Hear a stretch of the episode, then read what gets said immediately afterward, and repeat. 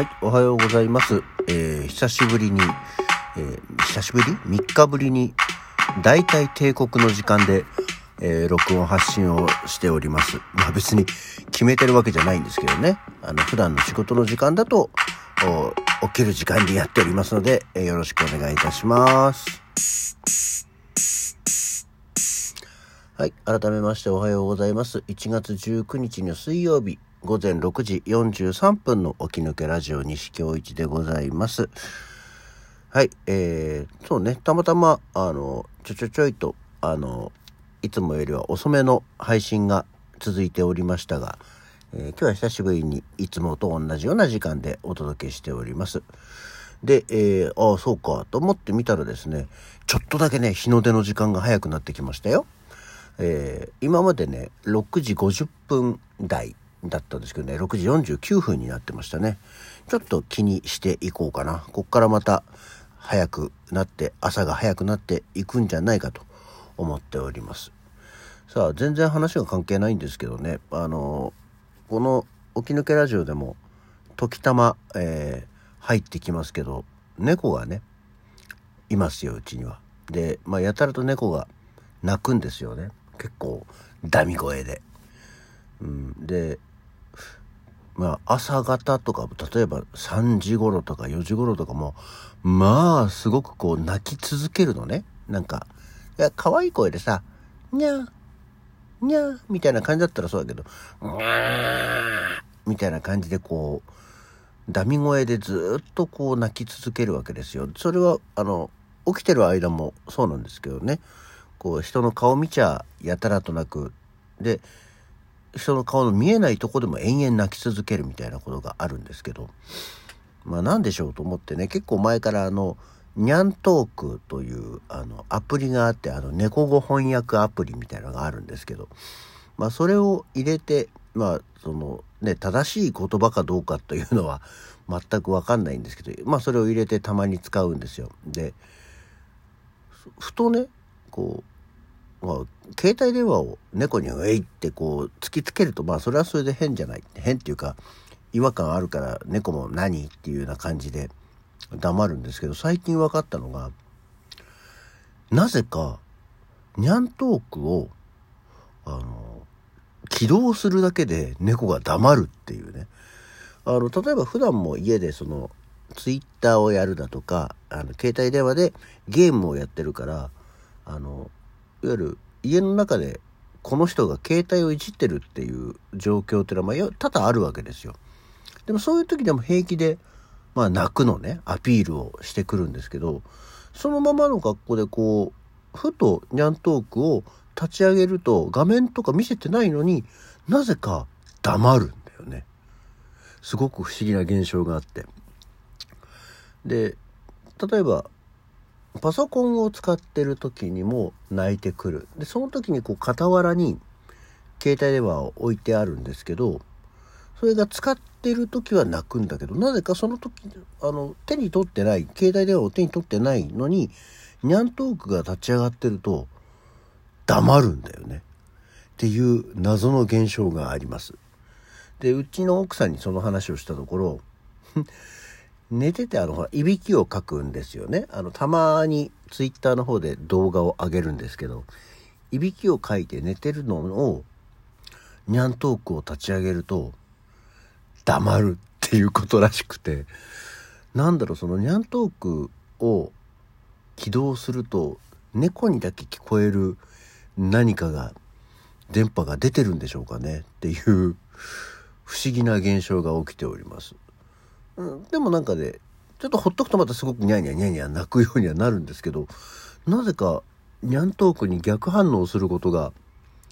えー半々ぐらいの確率であるんだよね。あれは一体何なんでしょう？皆さんいかがでしょう？そういうことってない？まあよくわかんないですけどね。っていうようなことがありますよ。さあ、そして、えー久しぶりなんでやりましょうね、ちゃんとね。今日は何の日 ?1 月19日。今日はまず、のど自慢の日だそうですよ。あの、ラジオ番組のね、一番最初のでしょう。1946年、昭和21年の今日、NHK ラジオののど自慢素人音楽会というのが始まったえー、なそうですよ。で、えー、この時のね、あのやつがすごく、あ、そうなんだと思って、あの予選通過者は30人、競争率は30倍。あまあ、なかなかすごいあれなんですけど、当初は金もなくて、司会者が口頭で合格者に合格です。不合格者には結構ですと告げていたそうなんですね。今だとこう、なんか音楽のいいところでカーンってなって、タンタンタンタンタンタンタンタンタンタンタンなのかな今でも。まあもう何十年ものど自慢って見てないからあれなんですけど。っていう鐘の音で、あの、タイムを取るけど、歌ってて結構ですって言われるのは意外とショックだなと思うよね。なんか、合格ですはまあまあいいけど、結構ですか。もうなんか、結構ですは言葉冷たいよねと思いましたね。はい。そう。あとは今日は、えー、語呂合わせで言うと、いい口の日。まあ、119、いい口の日っていうことで、えー、花王が制定したそうですよ。まあ、あの、口の中の口内環境を健康な状態に保つことの大切さに意識を高めてもらうことが目的なんだそうですよ。まあ、歯を磨けって話ですね。あのー、歯磨きの話って前にしたかもしれないんだけども、いつからみんなそんなに歯を磨くようになったの？あの、私子供の頃は朝起きて歯磨きしかしなかった気がするんですよ。なんかさ、それを今みんな毎食後に磨くとかさ、まあ毎食後っても結局朝昼晩とか昼が追加されたりとか、寝る前に歯を磨いたりするじゃないですか。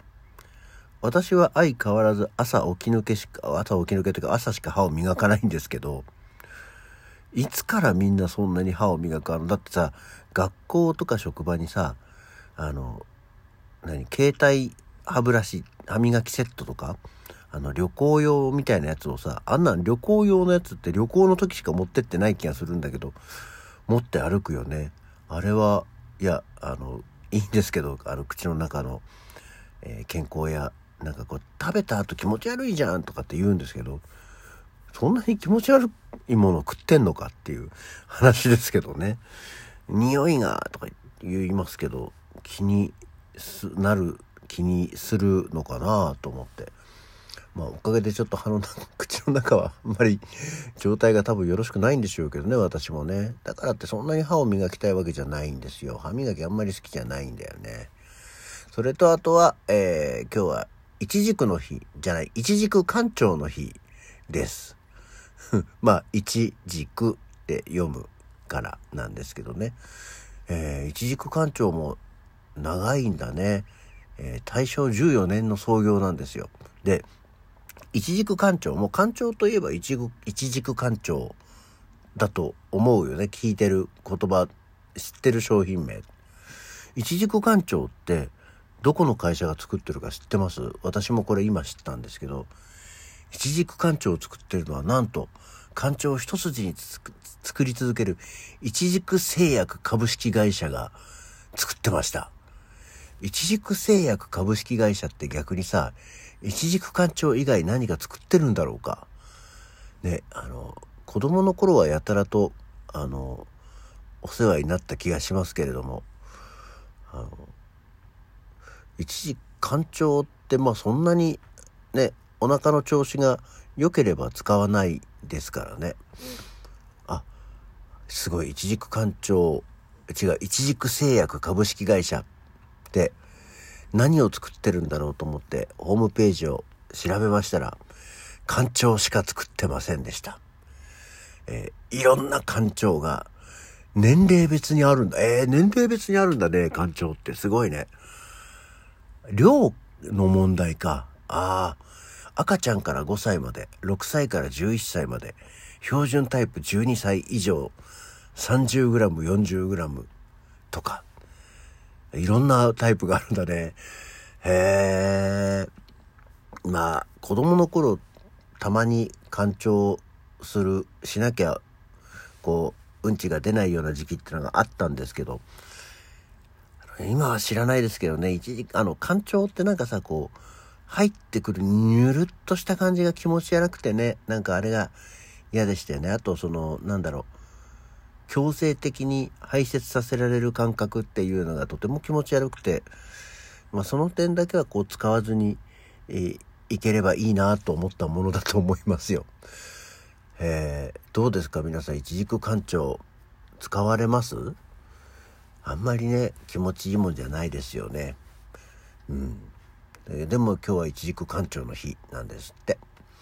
であとは、いい空気と読む語呂合わせから空気清浄機の認知度向上と正しい使い方を広めることが目的の空気清浄機の日でもあるそうです。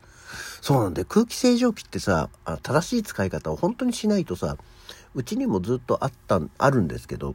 何年も何年も何年もの間、中に入ってるフィルターのビニール袋をつけたままやってたっていうね。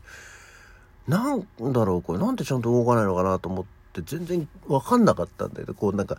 外ビニールのところにさ、これは取って使ってくださいとか印刷してくれればいいのに、普通に透明なビニール袋にくるまれたままだから、なんかそういうものなのかなと思って何年も使ってましたよね。なんかの修理を出しに行く時に、あ、これビニール外してくださいって言われてびっくりしたことがありましたよ。正しい使い方をしていきたいものです。